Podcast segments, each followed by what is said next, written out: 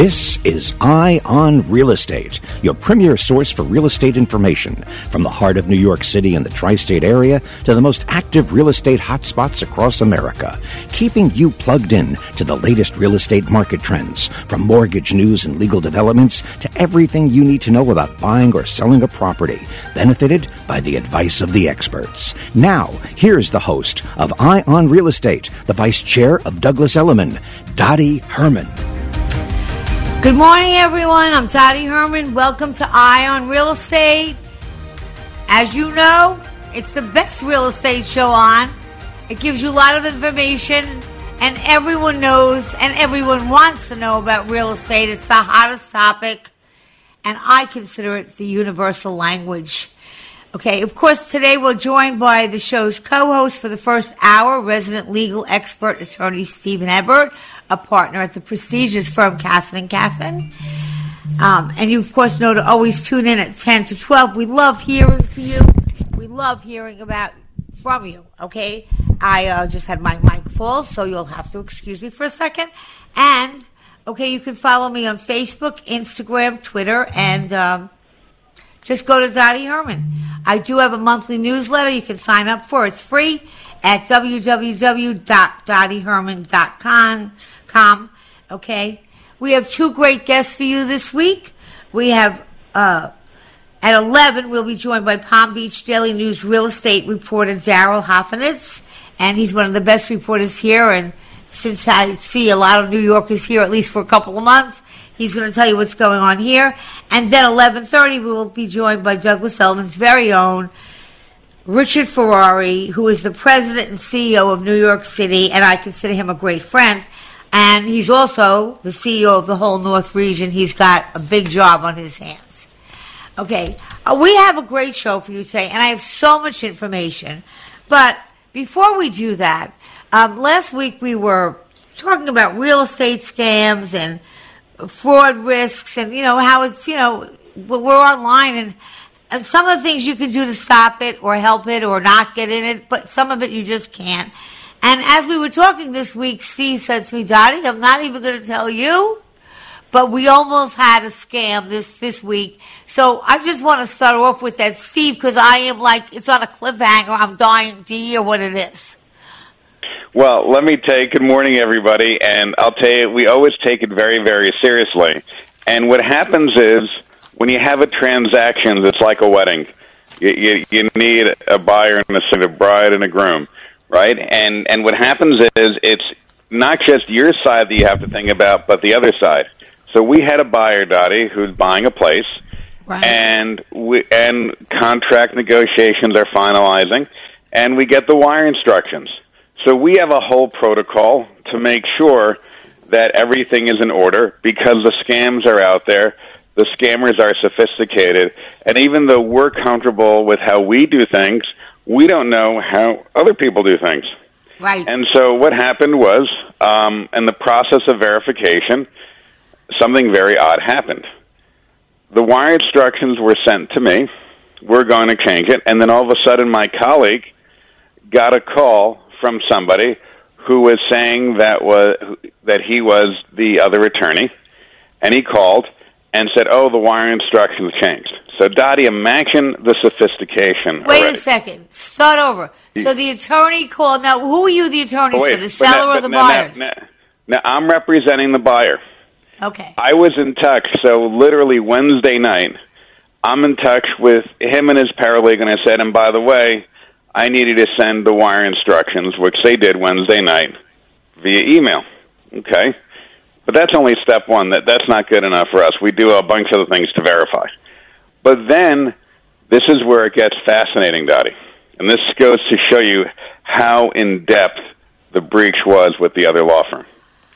My colleague, who was not on the email exchange, but was the one that was calling to verify, got an unsolicited phone call.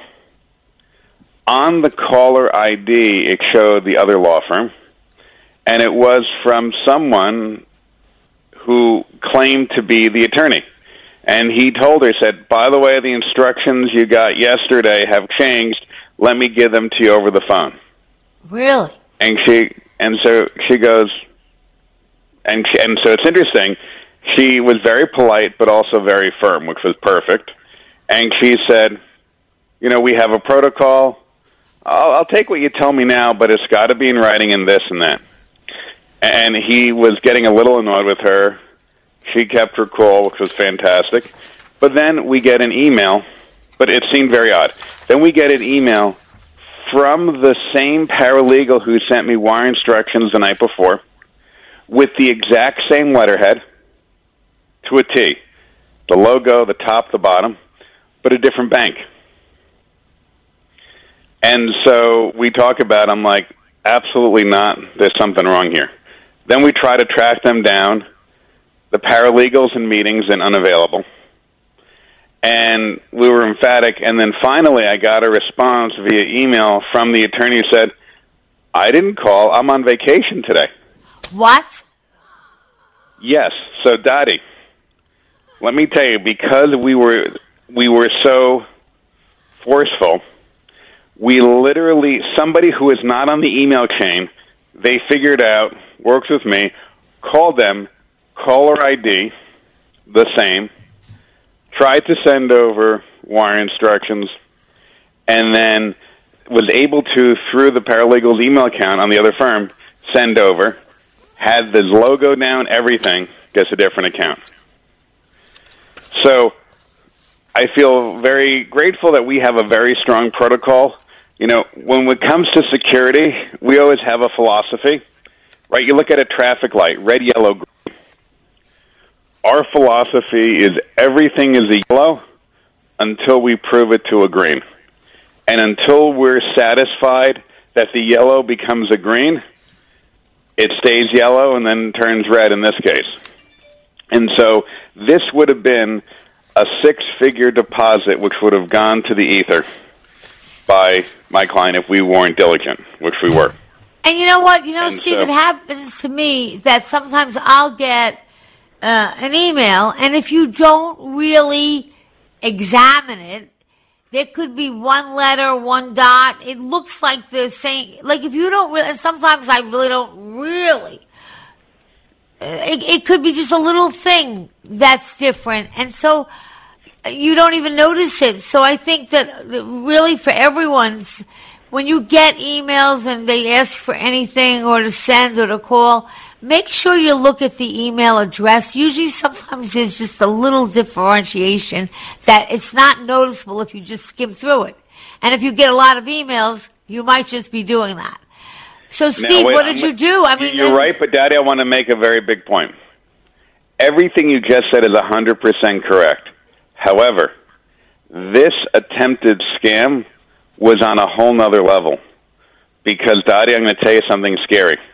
uh, The email that we received with the second set of wire instructions was the identical email. It wasn't What? off by a letter, which is a classic scam that they use a different URL. Literally, somebody got into their system. And I want to tell people this is, and somebody got into their system and was able to go into their emails. And let me tell you something. This is where people got to be very, very careful about some of the scams. And I want to, and there's a lot of tips and tricks that we have to vet this out, which I'm not going to get into on the radio, but I want to point this out. In the old days, the scam was get somebody's credit card, go to like a gas station to the self-service pump or something like that, right. oh, if it worked, great. Let's run up a bill as fast as possible before they shut us down. Right. So the old days was once you know, once you got it, the bad guys, they immediately used it until the golden goose w- was cut off. That is not how a lot of scams work today. They're sitting and they're watching and they're waiting. Think of it like a snake in the grass, or if you're in Florida, you see two eyes of a crocodile in the swamp and nothing else, and everything else is hidden below, and they're watching. And they're watching the email traffic. And they're waiting until they say, you know what? That's the score we want. That's the big deal. That's the big wire that we've been waiting six months for. And this is the one we're targeting. And so it's look, it's tough for a lot of smaller companies, but you got to constantly monitor because you never know when it's a breach. And again, Dottie, nothing on our side. It was the other firm, right? No, I, I realize that. The so other firm had, had the compromise. We have to be vigilant, not just about ourselves, but also be vigilant about the counterparty we're working with. Okay, so in, in saying that, Steven, how would you advise a consumer, whether it be me, how what what questions should they ask? How how would you advise them when they're picking a law firm? When they're you know some of them are even not even doing. The, okay, how do they? I mean, you can't protect yourself a hundred percent, but what's the best advice you could give consumers? Number one is to ask questions. Don't be embarrassed to ask a question. And if somebody gives you an answer, eh, don't worry about it. Don't accept it. So, number one, to say, what do you do? What are your systems? Generally, look, look, we're not going to tell everyone every little thing that we do, but generally speaking, what's your approach to data security? How, how is my money going to be safe? How do I know that my privacy and communications are going to be safe? And look, Dottie, you're right. You have major companies that have data breaches, right? I I mean, companies that are in the business of data and data protection that have been breached. So, so anyone who tells you they're going to be perfect 100% of the time, they, nobody can guarantee it. But then also, what you have is, are they staffed accordingly? Um, how do do they have a whole protocol, and how do they go, you know, in accordance with that? And then also, do they have insurance for it? Right? You can have you can have the best you know, oh yeah, I mean, look, you can have the best, you know, driver of a car. You can have the most. Well, look, we have snow, right? We had some beautiful snow recently, and you could have the best run building, but if you don't clean that snow off and it ices up, someone's going to slip and fall, and you're going to get sued. So you could have the best maintenance staff for your building, but you got to make sure you have insurance too, because eventually they're going to miss an icy spot or something, and someone might have a slip and fall and sue you. So you got to have layers, right? It's not just, oh, we know and that's it. And nobody, I don't care how, it's not a matter of being smart or vig, you know, just vigilant. Y- you know, nobody's imperfect. Every every wall can be breached. So you build it up. You have multiple walls, and then you you be vigilant. And so, and the other thing to remember, it's it's not just your own side. It's what are they doing? What is your attorney doing to investigate the other parties to the transaction? And and Dottie, we're real estate's the most targeted area because it's a data rich environment. You know, you think about those co-op board packages with tax returns and bank accounts and social security numbers. Um, you know, the bad guys would love to get that info. And so, really, how that information is collected and, and stored and transferred, and when is it deleted, right? That's the other question people ask. Um, when and how do you delete things? I'm going to give you one other scary story for a Oh, second. please do. I mean, tell that, something, how- but I'm just trying to, in my mind, I'm saying, okay, as much as we're aware, and you can be aware of this, you really have to be on it, especially that, you know, especially with, with, with down payments. I mean, wire fraud, real estate, wire fraud, you, if, if they get your money, it's gone. I mean, there's no recourse, right? I mean, It's very, it's very, very tough unless if they have insurance or so forth. And look, part of it is you want to have a firm that's well resourced. I mean, look, I've had my own firm for years, been at Cassin for years now, it's wonderful. Um, but here's you could have a wonderful lawyer, but one of the questions is, if you get hit, do you have enough money to what, what's going to happen, and what's going to happen to our transaction? That's it's a big question. So, but I Steve, want to should one other. you have to do this though? Because what questions should someone? And of course, we always say, don't use your son-in-law who's a divorce attorney. Use a real estate company attorney. But what questions would a consumer ask when they're looking for an attorney, such as yourself or a law firm? What questions should they ask them? So there's a few ways to approach it. Um, but I'm going to give. I want to go back to the one thing I want to mention before this for a second. Okay. And to me, this is the classic question. You know how you go to a restaurant and they put out bread, Right. and you know how if the bread is bad, it sets the tone for the whole meal when they put it out. So it's sort of like the classic thing. If they can't get the bread right what they put out before you have your meal, then you should be a little nervous about the meal. Well, one of the questions is photocopiers. And Dottie, photocopiers are magnificent and different than they were, you know, when we were all younger. Photocopiers now scan the image of what you put in there, store it, and then they can email it, fax it, print it, you know, you name it, right? And so actually that data is stored in the belly of the copier. So one thing that's really scary and that people should ask, a lot of companies lease their copiers. I would ask them the question, do you know what the policy is to wipe the data out of the storage device in the copier when you return the machine? I would have never thought of that, Steve. It wouldn't have even entered my mind. So I'm, that's why I'm saying this is such valuable information.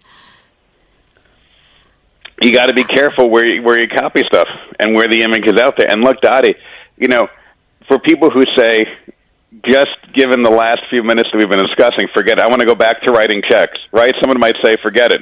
I'm just going to write a check. Right. People rip open the mail, and if you look at a check, you have a massive amount of information. You know the name, you know the bank. Most people put their address on a check. You know the routing number, and you know your account number all that information is right there on a check. So it's not like checks are the safest thing either. You know, if someone's trying to really um, do harm, and particularly when real estate, with the dollar values are things are fast. So here are the questions I to ask. Number one, what's your approach? You're right. Ask an open question. What's your approach to data security? It's all over the news. There are hackers. There are bad people right? Some banks like so. So, what's your approach to make sure that everything is in order? Well, that's where I'd start with. And I would secondly ask: Do you have cyber insurance? Right? What if there's a data breach and so forth? And then, do you have internal and or external IT support that's monitoring? Are your staff trained to be on the look? We spend a lot of time, Dottie, training our staff. I'm not going to get into what we do, but we spend a lot of time to make sure people are on the lookout uh, for these items. So those are the kinds of questions to ask uh, to make sure that that it's a, it's treated seriously, because there's so many ancillary things that come up when you're doing a real estate transaction. I know, and Um, I, I just think that you know, as I said, I think we should over time continue talking about these things. But just uh, while you're on it, just so you know, the la- we're not going to talk about them today, but the latest and most common real estate scams are real estate wire fraud, mortgage wire fraud, bait and switch home listings, hidden property damages. Uh, you know, those we buy homes for all cash. I'm not saying there's not some legit ones, but be careful. Some of them are scams. Real estate investment scam seminars. Text messages from fake buyers. And if you're trying to sell your house on your own, you really have to be very careful. It's another subject for another day. Foreclosure relief fraud and reverse mortgage scams. So, deed fraud. So, that's a lot to absorb. So you need to use a great, reputable, and I and I really recommend Steve's firm, Cassin Cassin. Okay, and if not that, make sure it's a real estate, a real estate firm that has enough people, and that's what they do, real estate. We'll be right back after a few minute quick break. And then we're going to talk about what's going on in your markets and should you sell your house in 2024.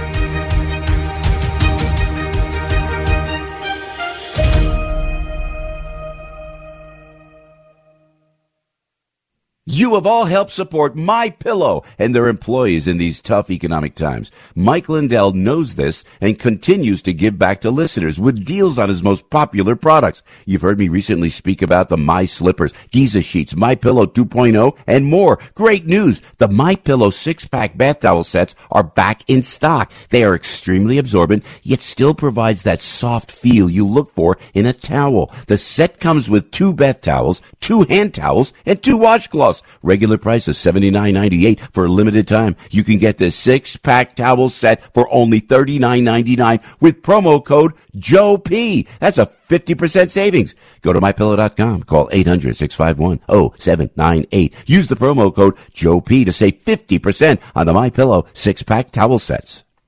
We can tell you about the incredible success we bring to local businesses, but it's better when it comes directly from our satisfied clients. Here's just one example. After searching for a new vendor to handle my search marketing campaign, I contacted Salem Surround after seeing the great work they did for another restoration company in the different market. Their team of experts recommended a mix of multiple tactics designed to get my business the most quality leads at the lowest cost, making my marketing budget stretch further. In our first year partnering with Salem Surround, we recorded our best year to date and I've told many people how blessed I was to find them. The representative answered the phone every time I called and quickly addressed any questions or concerns I had. Let Salem Surround give you an absolutely free audit of your current marketing and show you what your competition is doing. Then, we come up with a personalized plan that's perfect for your needs. Google Salem Surround New York and let our marketing experts help you achieve real success. Remember to Google Salem Surround New York today.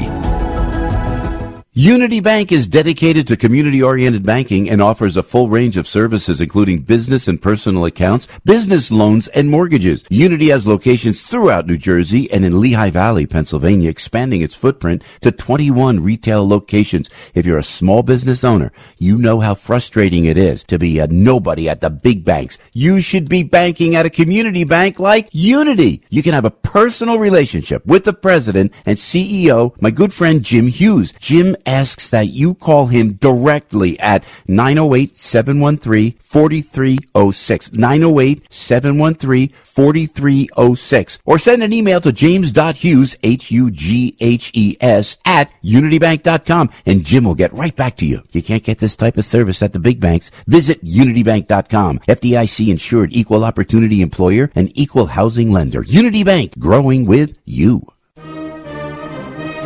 Welcome to Invite Health's President's Day sale. The sale is on now. Buy two bottles of any Invite Health product and receive 40% off retail. That's buy two bottles, get 40% off retail. Here's the number and write it down because you can speak with an Invite nutritionist seven days a week. 800 673 2345. That number for Invite 800 673 2345. Listen to past shows and informative podcasts all at invitehealth.com. Visit invitehealth.com for our retail locations and to set up a free nutritional consultation in person by phone. Take advantage of Invite's limited time 40% off President's Day sale. Contact Invite at 800 673 2345. That number again 800 673 2345. That number again 800 673 2345. Invite Health. Get healthy, stay healthy.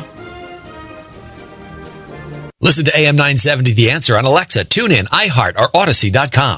Continuing with Eye on Real Estate, your premier source for real estate information. Here's the host of Eye on Real Estate, the vice chair of Douglas Elliman, Dottie Herman.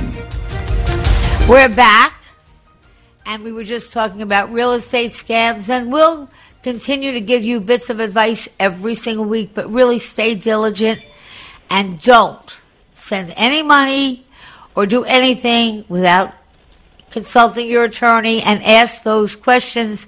You know, sometimes you kind of feel stupid. Well, this is a big investment. You should never feel never feel stupid about asking questions. Ask questions. Um, although I, I I'm, there's no way we can protect ourselves 100%, but we can do a better job, and the scammers are out there.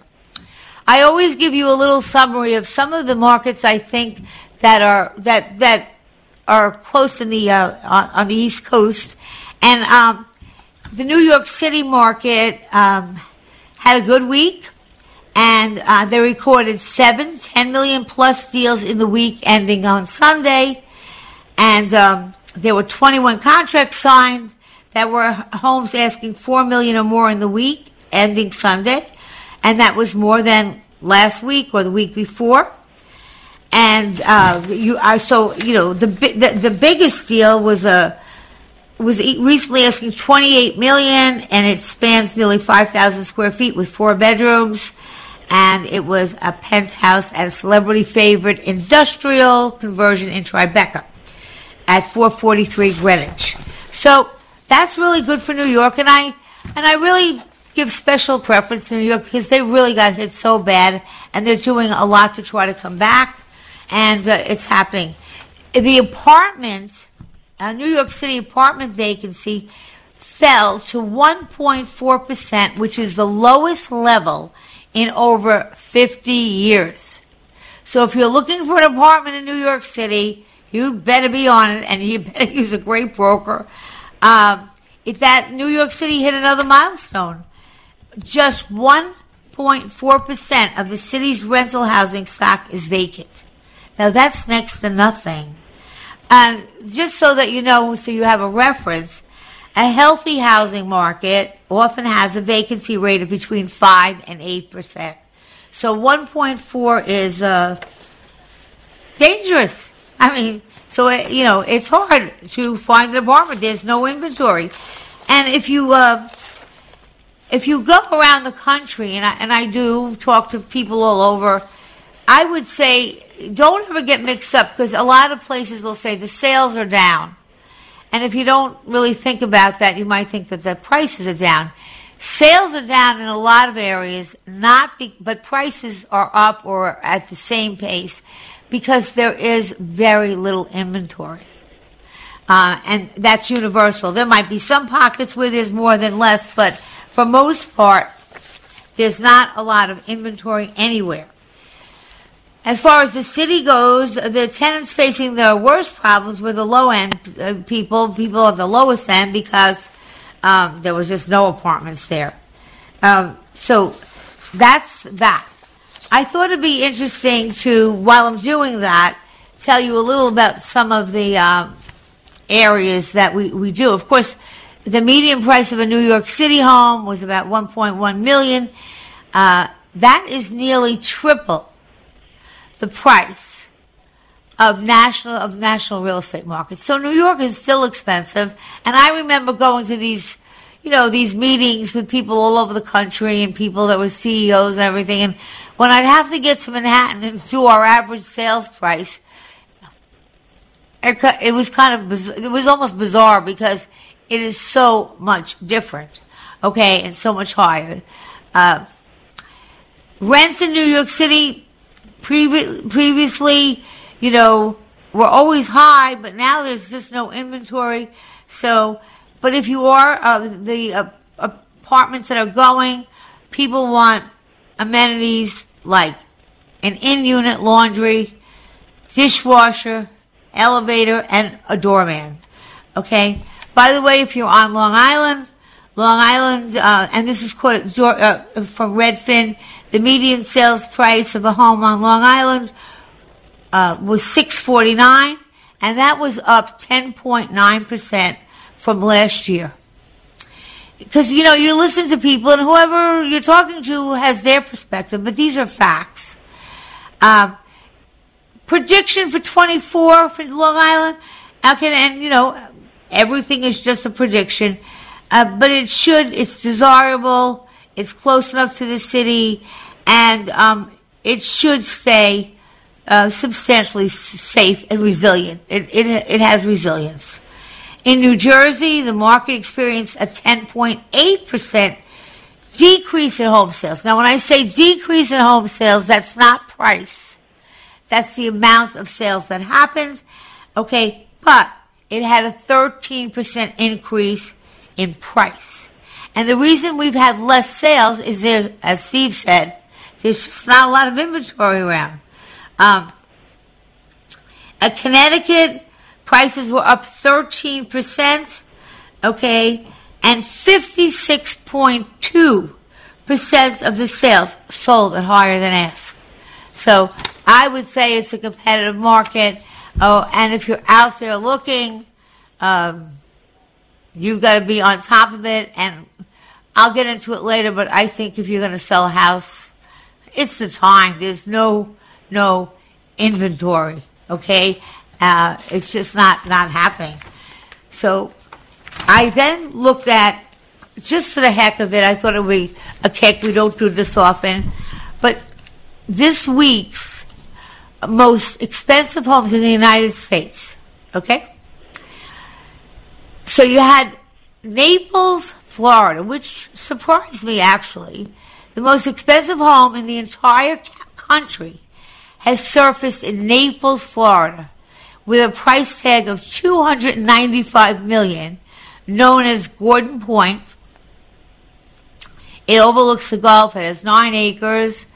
Um, according to the Wall Street Journal, uh, the man that the financier John Donahue said he picked up the original acres in 1985. Listen to this for just one million dollars before building the family's dream home. And you know, we all say, "Gee, I should have bought," you know, but these are people that you know took chances and took educated chances. Okay, uh, California had some big ones. By the way, the Plaza Hotel, a penthouse in New York, that was one of the top ones. Um, it, it, sold for twenty nine million.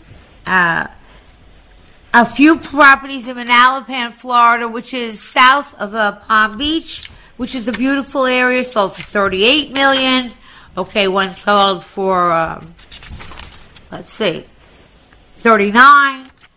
Okay, so you know people are out there buying. Okay, and you know you really want to do research and you really want to look. But I, I, I, I don't know. Just my feeling. If you buy right real estate and you don't have to sell, I'm not a believer of all these shows that you see. They flip and they make millions of dollars overnight. I'm not saying it's not possible, but it's very difficult. It's not as easy as people say. Um, I just think over the long term, real estate is a great investment. Okay. Um, something in Palm Beach sold for 59 million.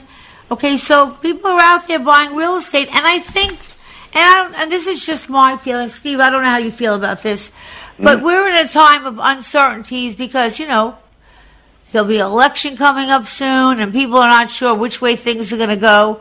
So a lot of people, when that happens, kind of. You know, they sit on the sidelines and they kind of wait and see. And I believe, okay, that it makes sense to sell a home right now before the spring rush. If you, if you, only if you're thinking about selling your house in 24. Um, you know, a lot of homeowners go and say, well, you know, I'll put it on in the spring because, you know, that was kind of a, and I think an old fashioned myth that the spring market was the best market. I think every market's good. Generally, the cold weather season causes home sales to be sluggish, but this winter it really was different. Um, well, yeah, no, I, I think the uh, the thing to keep in mind is that one, it depends on your market. Are you more of a bedroom community where it's very much driven by the school year and family, or are you much more of a global cosmopolitan market where people just have needs whenever they have them? So I think the first thing is to keep your market in mind. You know, your primary residence market or a second home market, right? Um, and so those will start tweaking the seasonality um, that you have out there or not.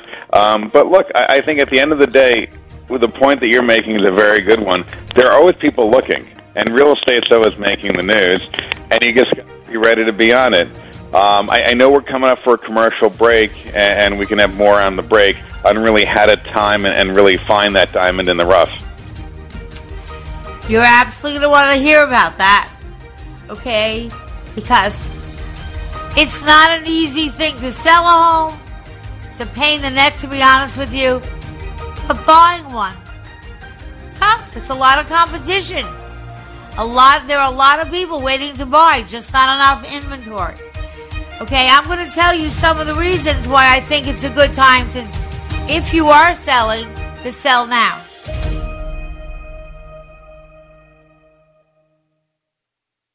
This is Joe Piscopo. The following is a medical minute sponsored by my friends at InfuCare RX. InfuCareRx.com. Improving quality of life one patient at a time. Is your audience aware that a wide range of infusion therapies may be covered under your Part D or Part B Medicare benefit? Some of the therapies that may be included are immunoglobulin, otherwise known as IVIG, and subcutaneous IG, antibiotics, parenteral nutrition, and even specialty injectables and infusibles. InfuCare RX has a knowledgeable and extensively experienced benefit management team who are here to assist you with all your needs. If you receive infusion therapy, it may be done in the convenience of your home. InfuCare RX also accepts most commercial insurances, PBM plans, and Medicaid. InfuCare RX is a nationwide full service home infusion therapy provider. This medical minute is sponsored by InfuCare RX, and the information, comments, or views expressed by the guests are their own and do not necessarily reflect the views of InfuCare RX. Please consult your medical professional for any medical questions, opinions, or guidance.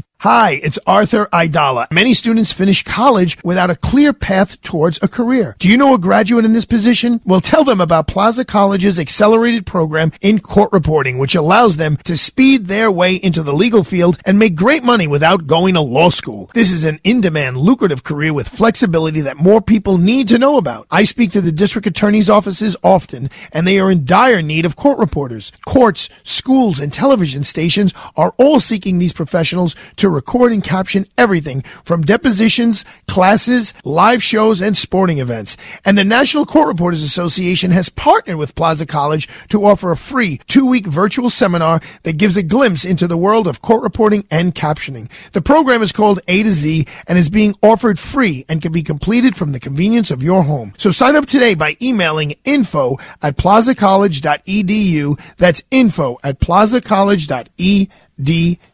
Hey, it's Joe Piscopo. I'd like to introduce you to the premier business in the investigative and security field in the United States today. Brosnan Risk Consultants, founded by my friend Pat Brosnan, decorated retired NYPD detective. You must be diligent in protecting the business you work so hard to grow, family you cherish, and the lifestyle you've achieved. Luckily, there is Brosnan Risk Consultants to keep your business healthy, keep your family safe, and identify the approaching rising tide of danger and loss well before it destroys what you have built. Brosnan Risk Consultants have been protecting clients for over 25 years. Operational in 45 states and over 500 cities. Don't settle for second best. Brosnan is the gold standard in investigative and security services. Call now 800-590-2180 or go online to brosnanrisk.com. B-R-O-S-N-A-N risk.com. Listen to us online at am970theanswer.com. Tune in, iHeart, Alexa, or Odyssey.com. Hi, folks. It's Arthur Aidala of the Power Hour every night here on AM 970 at 6 p.m. We try to bring you a lot of fun, a lot of energy with a lot of facts, a lot of inside scoop from the courtroom and from the streets of the city of New York with our special guests and our regular co-hosts, Sambolino, Joni, Alex, and whoever happens to be walking around the office. Tune in weeknights at 6 p.m. Tweet us on Twitter. Like us on Facebook. We're everywhere. AM970. TheAnswer.com. Continuing with Eye on Real Estate, your premier source for real estate information. Here's the host of Eye on Real Estate, the vice chair of Douglas Elliman, Dottie Herman. I'm back with Stephen, and we uh, we're talking about first fraud and how to watch out for it. And I'm telling you that if you think of selling your house, only if you're thinking about it, I, I think now is the time to sell it. And I just give you some of my thoughts. Of guess it's not a science, but mortgage rates are falling. Um, you know, in 23, a lot of sellers were reluctant to sell uh, because of interest rates. In late October, rates uh, for a 30 year fixed mortgage reached a 23 year high of 7.79%. And so, if you had a low rate that you got during the pandemic, you weren't selling.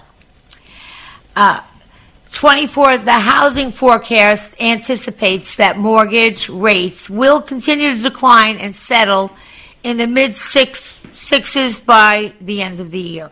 Again, that's a prediction, it's not a science. This in turn means home sellers won't lose out as much by trading in their current mortgages for a new one. Okay, um, another reason, house, which I've said from the beginning of the show, I think we say it every week, housing inventory is low. It's still low. Um, this it's well under the historical balanced market number of six months supply, and that's kind of uh, an average number that we use, like that there should be about six months supply. The lack of available homes means the property can still be in the center of attention, and they can catch a quicker offer. Um, quality is always in high demand, so you know if you have quality. Um, even though we still have inflation, it's down a bit, and sellers can take advantage of inflation still being high because most people can't go out and build the house that you have at a better price. Um, generally, buyers have to work with the inventory that's out there. More buyers are going to enter the market in spring because, you know, there's that herd mentality.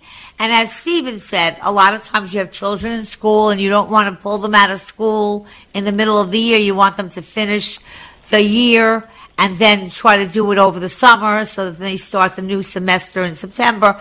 So, um, it's timing, okay? And the home sellers, you really don't have to work as hard. I mean, you should still do all the things I always tell you to do. Clean your windows, get the clutter out, get the, anything you don't need out of there, paint everything neutral colors. Um, but experts say the first months of the year can be a great time to sell. And if people are out there in cold and holidays, they're really serious. And you might not find as many buyers, but homeowners who list in the winter months typically, um, the ones that are out usually are pretty dedicated because, listen, do you think people were out over the snowstorm? Well, there was. Do you know, and I, and I just have to say the story, although it has not anything to do with this, but it just really came into my mind. We got hit at the World Trade Center, and I happened to have been on Long Island, and um, I watched it. I was doing a, a, a, meeting for one of the offices we had. Actually, it was an office in Commack, Long Island, and I saw on TV before I left the plane hit. It was a clear day. I at first wasn't sure, and then when I saw the second plane hit, I said, that's it. But I thought to myself, I better go because I, I promised them two weeks ago I'd do their meeting and I didn't do it. I better go. So I drove through that. I, I got to the office. I told everyone, go home, be with your families. I called up the main office and I said, Douglas Elliman, tell everyone to go home. Tell them to leave right now. And I have to tell you this because I will never forget it. I'm still in the Commack office and I get a call and a man says to me, well, they let everyone go home from work, so I have time to look for a house. That was when the day that we were hit by the World Trade Center. And uh, one thing I can tell you, you'll never be lonely in real estate. At the weirdest times, there's always somebody looking for a house. So um, if you come in the winter, you might have less crowds. I mean, so you, you, you, you know, you might have a better shot of at least hearing your offer. Uh, because people still, you know, they have kids and they do it, you know, the spring is usually a little busier. But don't forget, and this is my advice, personal reasons to sell will tr- should trump market uncertainties. So while timing the market when listing a property I don't believe you can time. Uh, I don't really believe in timing the market properly, but some say you can. Um, it can work to a seller's advantage, but homeowners should not be dissuaded from listing if they need to move, whether for a job change, in family size, retirement, or any other reason. The primary reason of selling a home is not always financial personal needs matter too. So really, you kind of have to weigh them both out. And if you're a seller, you need to remind yourself, why do you want to move in the first place? If there's a change in their life or you need different things out of a home, there's always options to help them move possible. And so, um, I, I see, you know, I don't know if you ask people when you ask your clients or your clients uh, ask about what they think the market is now, what are they? What are they? What is their basic belief? You know, Dottie, it's all over the place. I think it depends on the price point and so forth. But I think generally speaking, there's a confidence in the market. You know, uh, you know, people are maybe frustrated finding the right item at the right price, um, and that's really important. Um, but I think you know people feel good about real estate. They feel good as as as to real estate as an asset class.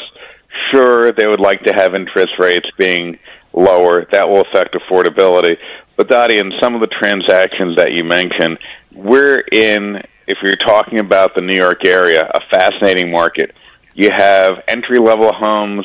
You have homes that cost more than shopping centers and big buildings in other parts in the country. So you really have the full vertical.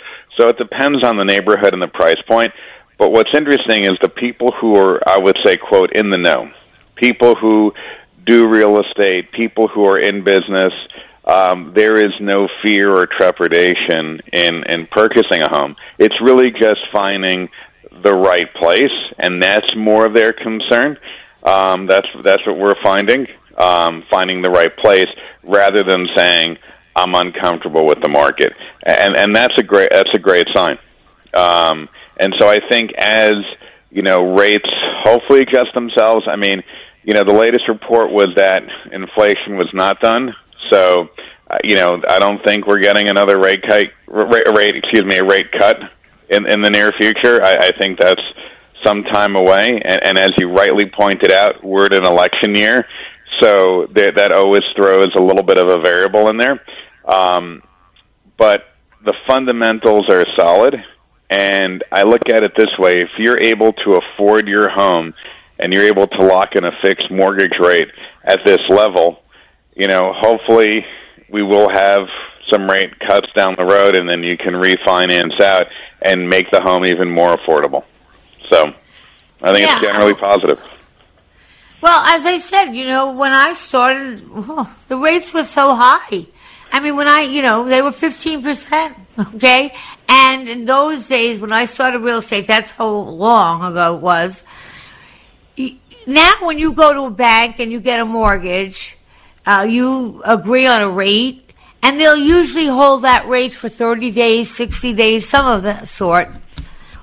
In the days when I started real estate, you didn't get, in other words, if the rates were 12%, and let's say you bought a home in uh, February and you're going to close in April, whatever the rates were right before you closed, a week or two before you closed, is the rate you paid. They did not lock in those rates. So you could have, so what happened when I started was sometimes people qualified for a mortgage when they began their process. They went and purchased the property, but since the rates weren't locked in, by the time they closed, if the rates had gone up a bunch, and they were at that time, they didn't qualify anymore. Well, here's what's really important, Dottie, is you know that, that's that's a that's a that's a huge issue and a huge one to keep in mind. Um, the um, you know what's interesting is depending upon where you are in the country, there's two or one elements to mortgage contingency. The one element you'll always see is can you get your commitment letter, the contract for the bank to lend. But in some parts of the country, it is custom to say not only will you get your commitment letter, but that your rate is below a certain number. Now, that is not common practice in New York, but in some parts of the country, even if you can get a mortgage, but the rate's above a certain dollar amount, you might have the right to cancel. Um, and that's not something we see here commonly at all in New York, um, but it's something that's out there.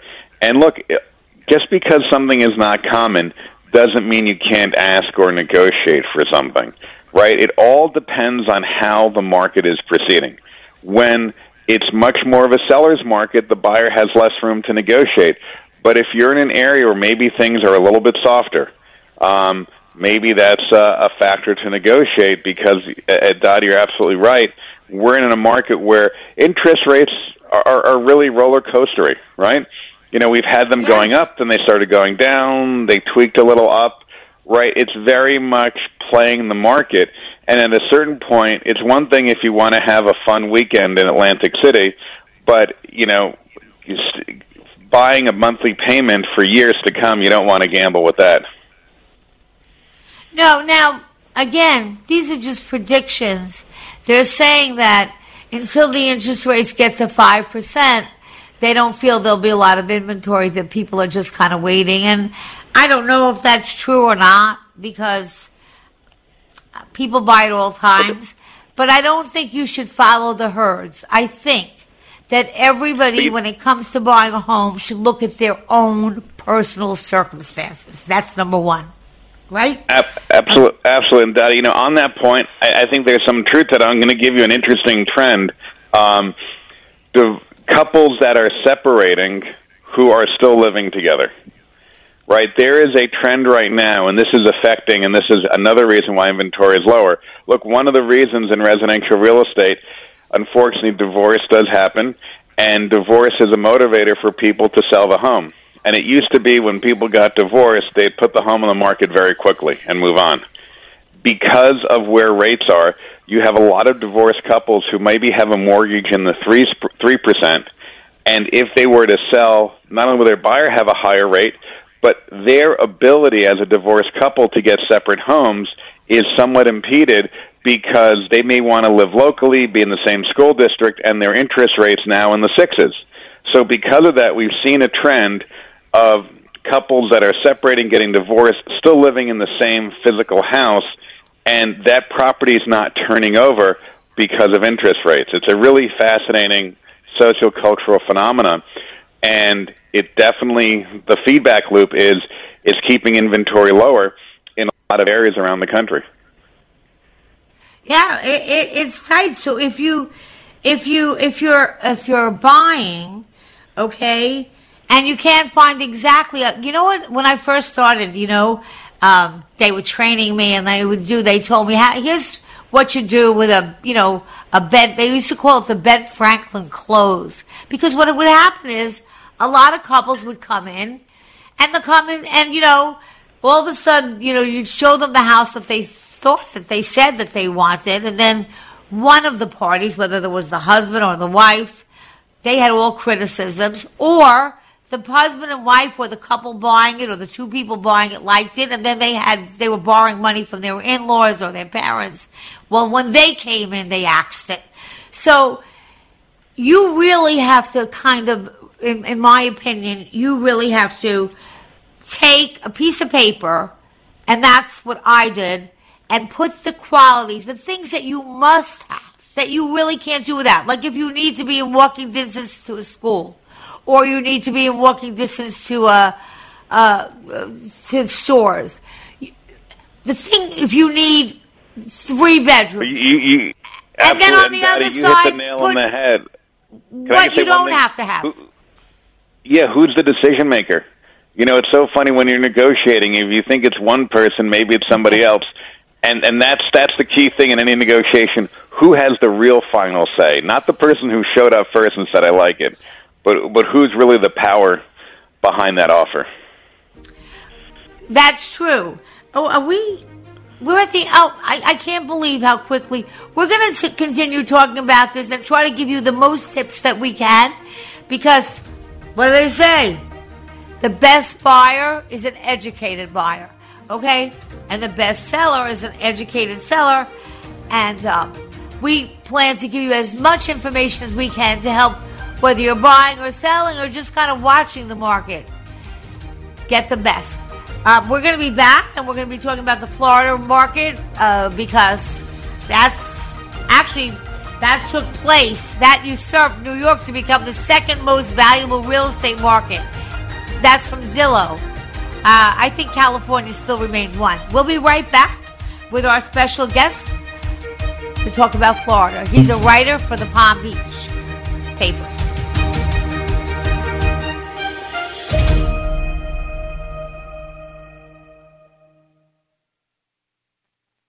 The preceding hour of programming paid for